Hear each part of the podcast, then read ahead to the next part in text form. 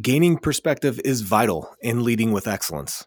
A powerful exercise for broadening perspective is getting to know how others see you, but we're biased, so we need help. Now, here's a sobering quote from Stephen Covey's Seven Habits of Highly Effective People that reminded me of how important this is. Until we take how we see ourselves and how we see others into account, we will be unable to understand how others see and feel about themselves and their world. Unaware, we will project our intentions on their behavior and call ourselves objective.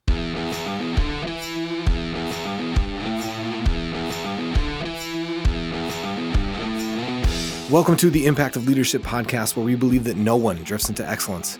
I'm your host, Steve Shear, and today is part one of the Enneagram a tool for gaining perspective and increasing empathy.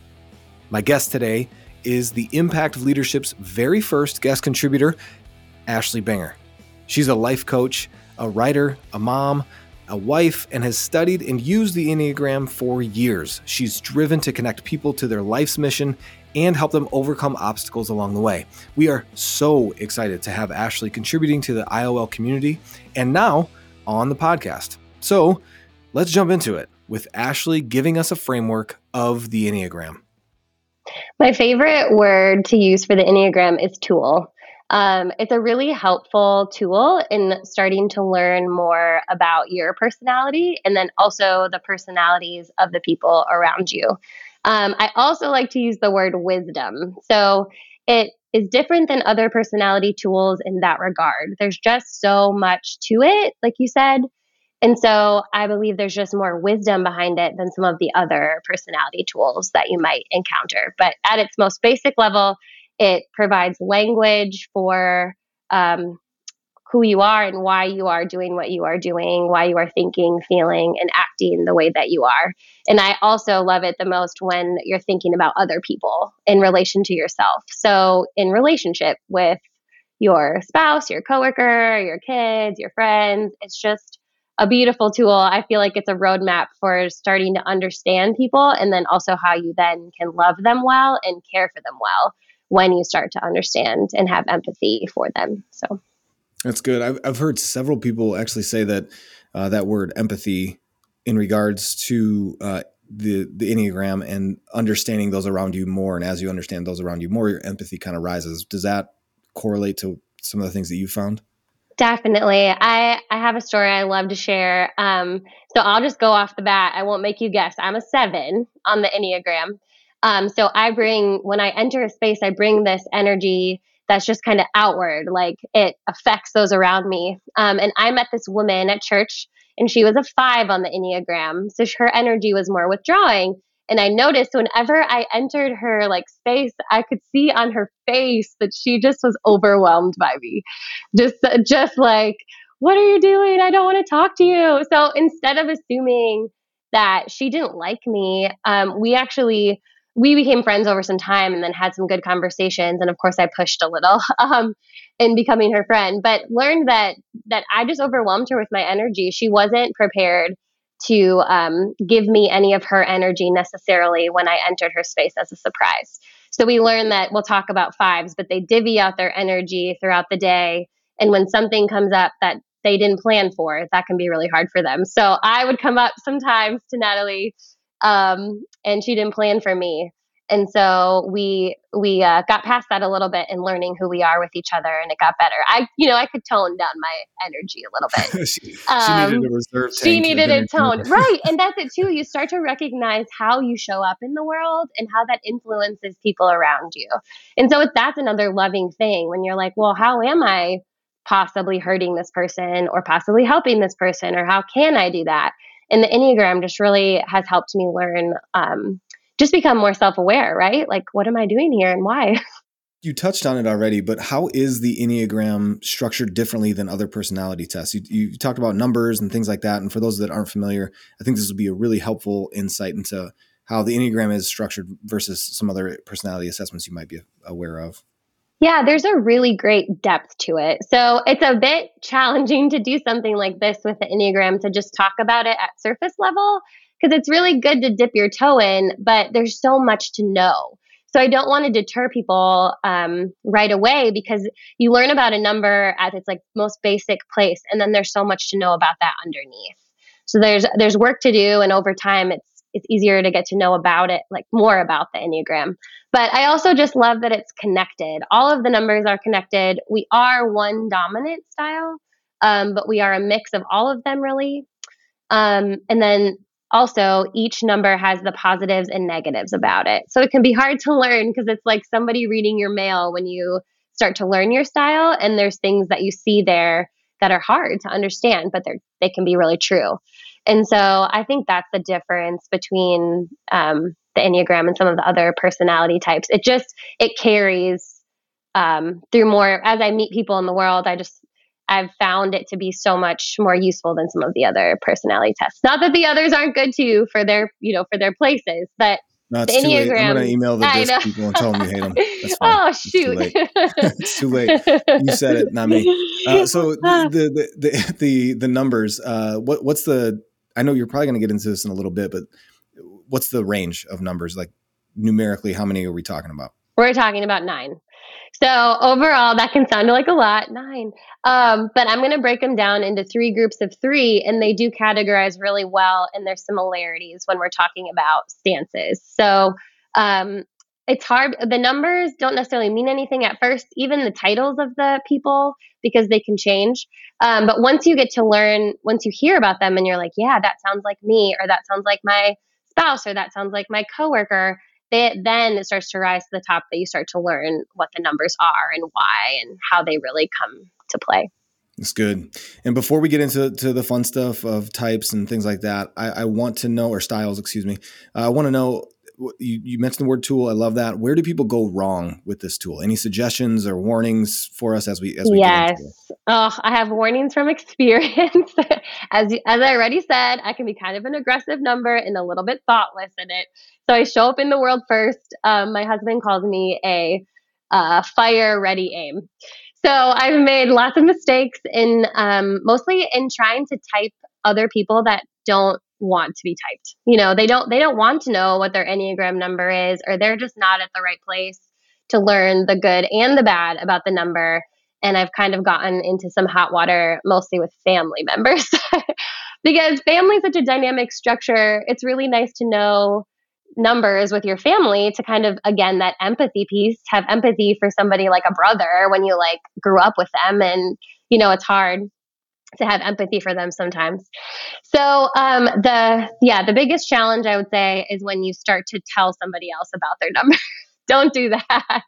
no, and I've learned you just ask questions. Like if you are really into the Enneagram or you find this to be really useful and you want to start conversations with people about it that aren't necessarily interested, ask them questions about their life and who they are or um, things related to the Enneagram, and you can use the language without actually even saying Enneagram. So, not that it's manipulative, it's just helpful. You ask questions instead of telling people what they are. Um, and the other thing I wanted to say is it can be kind of reductive, just like any personality. You are we are very complex creatures. So this is a helpful launching point, but it's not, you know, everything. And so it's not putting people in a box. Don't let it put you in a box kind of thing. Yeah. I've heard it said, you can't give what you don't have. So, a few questions for you. Do you have consistent encouragement in your life? Do you have fun at work and home? Do you have a plan? Do you have a vision? Do you have creative ideas? Do you have hope? Do you have optimism? Do you have accountability? Do you have balance? We have resources to help fill your leadership cup. Go to impactofleadership.com hover over the Community Resources tab and get what you need so you can keep going. Now, back to Ashley. I know we're not going to do this fully justice. That's a huge topic, but anything else that you want to say before we jump into uh, the first set of, of three? Yes. Well, I do want to ask you, Steve, like, what is your Enneagram number? Share with us a little bit about your Enneagram journey, as I'm sure all the listeners want to know. I, am into disc, and you already offended me big time. Oh, shoot. I, just, uh, I actually do like the disc assessment too, but I so it's funny. Uh, in a quick snapshot, I was hearing about Enneagram stuff, didn't really understand what it was, but I'm I have a natural bend toward adventure and fun, and people see that. So others, like you were talking about, don't type people. Other others were saying, "Oh, you got to check out the enneagram because you're totally a seven. Oh, like, sorry. No, no, no, no, no. It wasn't you, and it's okay. I know. But but uh, and I was like, well, I don't know what that means, but I like figuring this stuff out of personality and that kind of thing. Um, I, have always enjoyed, for the most part, I shouldn't say always, I've uh, pretty much always enjoyed uh, learning about myself, even when it's kind of cringeworthy of, oh, dang, that is me. I do that thing. Uh, so part of my Enneagram story, uh, journey is, I guess I'm a seven. I don't really know. And then uh, reading a book, uh, Road or Journey to You or Road Back to You or something like that. Um, Road Back to You, yeah. So, and then my wife, Beth, was listening to these podcasts about it, and it became, okay, I'm going to get into this in as far as it aids in conversation with Beth. And that's really how it jumped off. So we would get coffee or whatever, and we would just talk about these the things that she was learning with this, and then I had a place of some knowledge to to learn as well. So that's some of the backstory. I did find for myself that it caused some uh, layer of empathy to rise, even even in our relationship. Of okay, I get why this kind of stuff irritates you or bothers you or drains you uh, when it doesn't for me, and it you know it's just different. Uh, but numbers wise, I've taken a couple different like assessments and, and even reading the book and kind of identifying that, uh, yep, seven for sure. When th- there's adventure fun, balloons, uh, confetti lighting the room up. But I also have this other side of me that could sit in a tree stand and I just wanted to not talk to anybody and not look at my phone and just listen to the birds and and get I get drained by too like being on too much. Um, so I think depending on the situation for uh, leading at CCB or with the impact of leadership or whatever, um, I have to turn on those different things and, like you said, know who I'm talking to, the role that I'm playing, and, and kind of pull back or uh, push into that. So seven, eight was what I tested at uh, on the, the, on the high side or the higher two, and then I think I had some three and um, another number that I can't remember, uh, like I think three is like the achiever or something like that, um, which made sense because I, I, typically like setting goals and achieving them and that kind of thing. So I do I do uh, I, I, find uh, the tool of the enneagram very helpful in just connecting with people, and I yeah. love I love that stuff. That's so. great. And you know what's funny is you if you identify with the um, the three, the seven, and the eight, they happen to all be in the same stance or social style, which is what we're going to talk about. So it's actually a great segue. so I did not. That was not planned. Uh, that's just what it is. Uh, so all right. Well then, let's get into it. Walk us. Uh, you know. Well, actually, do you want to talk to us about the first yeah. three before? Okay, yeah. Set the stage for before we jump into the specifics. Yeah. Yeah, just a flyover. So the um each person is one dominant style, but the numbers are so connected that there is something also called wings and arrows, which I'm actually not going to talk about today, but just know that's how they can be all connected. So Steve, when you're talking about the 7, the 8, the 3, that all makes sense as they're connected numbers, but um, we are one dominant style and that doesn't change throughout our life. Um, the thing that does change would be your level of health and unhealth um, in certain space. And that changes all the time like moment to moment especially for me. One minute i'm in healthy space then i'm in unhealthy space and then there's this space in the middle that i like to call well lots of people like to call average space.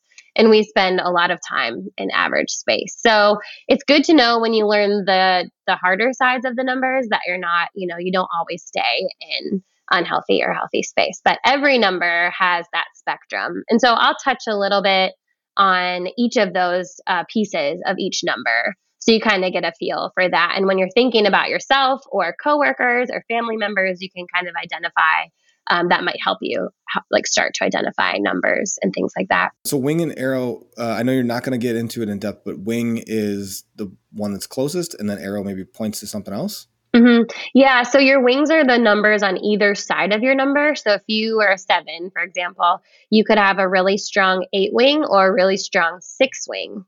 And um, I believe that they you can use them both throughout your life, and one might be stronger than another throughout certain times of your life. Um, and then the arrows are in stress or security. So again, if you are a seven, you would go to a five insecurity, which actually makes sense when you are talking about sitting in a deer stand because it's the fives connect with nature. They um, they're oftentimes introverted. They so they get energy by themselves, and um, they they can always be kind of on the quieter side too. I I felt like that side. So that okay, I know that jumping all over, but this during the height of COVID, I felt like that portion of my personality was exercised so much more than the outgoing work the room side. And it was so much easier for me to spend time alone after experiencing some of the COVID stuff and the shutdown and all of that.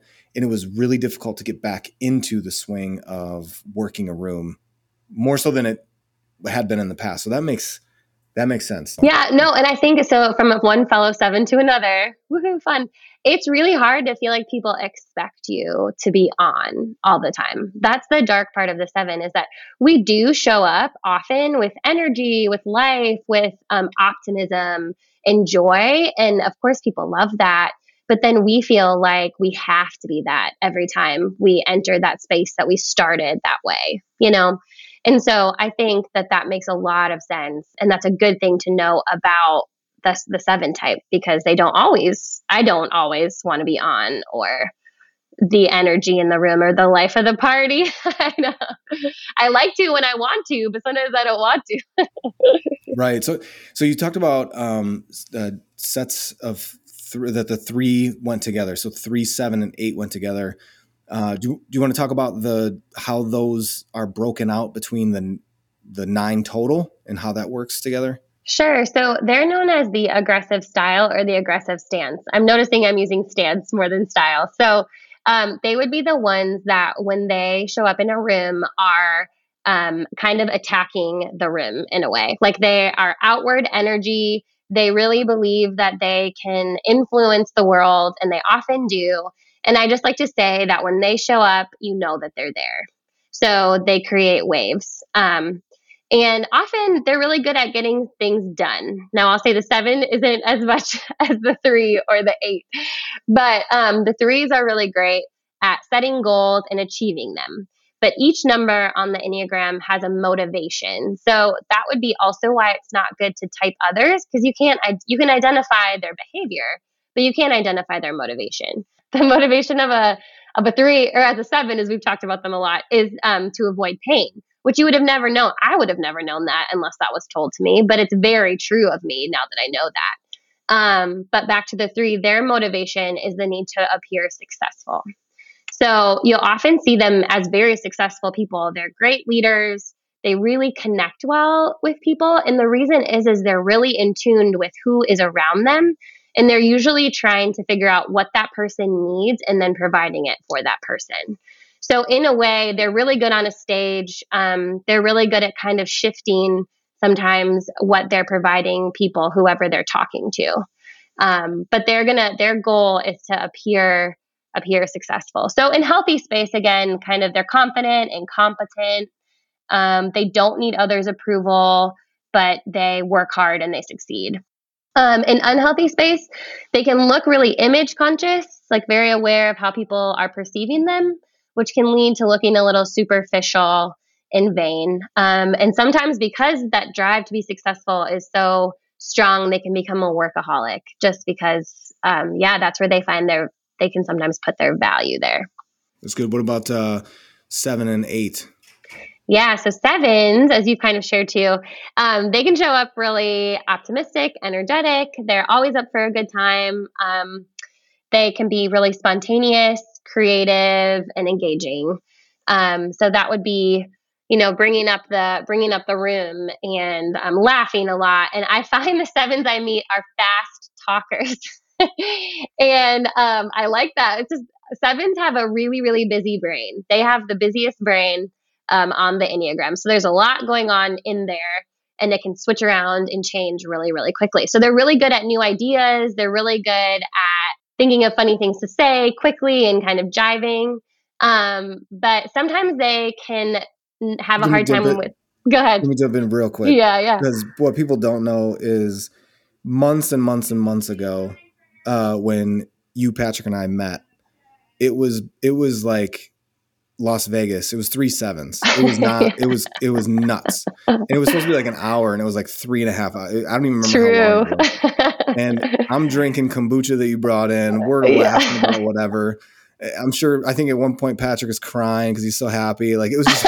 it was. It was a lot of fun, and we did accomplish some stuff. But it was I can speak to the energy in the room was very, very high, and it was a ton of fun. So anyway, you can you can keep going. That was a good. Thing. Thanks. That's true, and I just I love that. Um, it's just it's such a beautiful thing because that can be such a joyful. It is. That's joyful and good. Um, but just like all the other numbers, and I think a lot of people think the sevens are just like haven't made, you know. But really, the sevens are the motivated by this need to avoid pain. So they're like quickly looking for other things to cover up this emotional pain or things they don't want to deal with that are hard for them. I personally experience pain and boredom. Like whenever or some or when something is really challenging that I'd rather not do. You know, like um the whole sink full of dishes. you know, those things just aren't very fun. And so that's hard for me. Um and, and again, you touched on it when the sevens don't want to be on, they feel like people expect them to always be bringing that energy. And it just, I think it can lead to some seclusion from the sevens because they just don't necessarily want to be able want to do that. Um, the other thing is focus. It's just hard for sevens to focus um, sometimes when uh, there's other distractions or there's a lot going on in their brain and they just kind of jump to another thing um, instead. So yeah, they can sometimes uh, look a little fake and shallow and oblivious to the world around them. So good and bad about them all. yeah, there is. Sorry, Steve. But, no, that's people. People are people. People that's are people. Good. you gotta, you have to know yourself. Otherwise, well, you don't have to, but you're going to create a lot of messes if you don't. Um, so uh, eight. You want to jump into eight? Yeah. Um, so eights are motivated by the need to be strong. So they avoid weakness. When they show up in a room, they're usually looking to see who's in charge. And if they're not the ones in charge, they want to identify who is the one in charge. And sometimes they can kind of test them to see if they're strong enough. So um, the great things about an eight is that they're very honest. Um, they don't they don't beat around the bush really ever. They'll tell you what they think and what they feel. Um, they have a lot of energy as well, and they really also get a lot of things done. When they set their mind to something, they're on the track, they hit it, they reach that goal. They're really good leaders. Um, they're also aware of those around them who might be the underdog and often kind of look to that person to kind of help them and bring them up um, in kind of like a merciful, a merciful way. Um, but they can be really intense. Actually, my favorite thing to say about eights is that intensity equals intimacy. And so they like that intense nature of things and they can pick it up and put it down. They don't necessarily take like harbor lots of things when they walk away from like an intense situation, like a conflict or something like that. Um, but unfortunately, some of the unhealthy stuff about an eight, they can be kind of hostile sometimes, or just a little like like a bully. They can seem threatening or um, too aggressive. They can be insensitive and sometimes confrontational. And so, for for an eight, and steer it if I'm if I'm off here, that type of personality probably feels loved if you push back and give it to them straight. Exactly. They love that. They really don't like um, vacillators, like those who can't make up their mind, are kind of skittish. They really like being talked to directly. And I have experienced that in my life too with an eight. When you just, when you kind of like stand up next to them and like say what you think and what you feel, even if it doesn't, if it doesn't agree with them, they're fine with that they'd rather have a heated debate about it and then move on than than you pretend like you agree with them or are scared of them. so what else with this set of 3 is there anything else that we should be thinking about that we should know about? Again i know this is i've used this ter- this uh, phrase before with other podcasts on big topics. It's it's fish food i know that you want to give a full meal but this is kind of like fish food on top of the water it's not going to fill people up so, is there anything else with these with this first set of three that you uh, that you want to talk about? So the next stance that we'll talk about is the withdrawing stance. So I just again back to that story of my girlfriend who's a five. I think that sometimes three, sevens, and eights just aren't aware of their energy or how they impact other people. And I think that they're willing to listen to that. So if there's a three or seven or eight in your life as a coworker, spouse, or friend that you just feel like um, overwhelms you or doesn't understand some of the things they're doing, just to, to sit down and ask them questions about it and share your experience of of them i think is helpful because again this isn't a, necessarily a sensitive they're not super sensitive styles. They they from my experience they'd much rather connect with a person and care for them well than feel like offended that you shared something that was hard for them to hear so as we close part one, I forgot to say at the beginning, uh, we're going to do a two parter so that we can get through all of this um, and, and, give people a well-rounded, good launching point, I should say. So as we close part one, um, any resources that come to mind? I know I mentioned that book before, but what resources would you point people to uh, if they want to dig into uh, this topic a bit more in the meantime? Yeah, the the first one I want to share is the um, Impact of Leadership blog. So I've been writing um, some of the blogs of the different numbers and a little bit more information about each one um, on the blog. So if you would uh, check it out, you'll see, yeah, just a little bit more information about each number there. Um, and then I do have a website that I would love you to to click on and like send me a little message. You can do that right there. And I would love to talk to you about it. I just love this stuff and I love talking to people. So um, it's just my name, ashleybuenger.com. And Steve will put that in the notes too. Um, and then I do, I recommend, like you said, Steve, The Road Back to You is a really good first book to kind of pick up and get a little bit um, informa- of information about each of the styles. And then I personally love um, the Enneagram Journey podcast with Suzanne Stabile.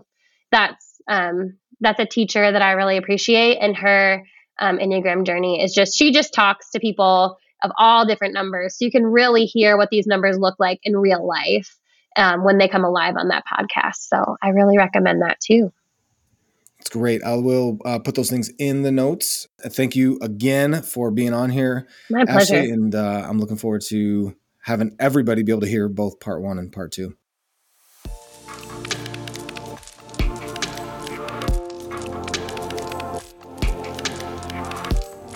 All right, so takeaways and action items. First of all, the takeaways. Number one, the Enneagram is a tool to gain perspective and increase empathy. Number two, you can see people's actions, but you can't judge their motives. Action items. Number one, click the links in uh, below to read the blogs that Ashley has written on this subject and to connect with her beyond this episode. When I reference the show notes, that's what I'm talking about. You can scroll in your phone, or if you're on the website, you can scroll to the bottom, look for the hyperlinks. Number two action item listen to part two with Ashley, where we cover the rest of the numbers on the Enneagram. Now, you can make this really easy on yourself. To hear the next episode, all you got to do is follow or subscribe in whatever platform you're using to stream this. And like magic, when it comes out, It'll be in your phone, it'll be in your device. Now, the plus side beyond that is that we have over 100 episodes outside of these ones with Ashley that will aid in your growth as a leader. So, by following or subscribing, you're getting them all, just like magic. Now, consider giving us a review. Now, I just want to tell you why I'm saying give us a review. On the most basic level, it helps us know that what we're doing actually matters because we're human and we forget, we get focused on, on our day to day. And so, seeing your, your feedback, your reviews, encourages us because we're not shooting for fame or fortune. We're aiming at adding value to leaders, and your feedback, your reviews are a great encouragement in that regard.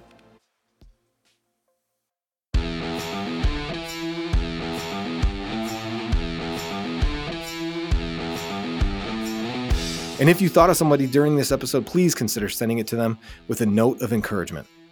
As a reminder, don't forget to check the show notes. Resources and connections abound.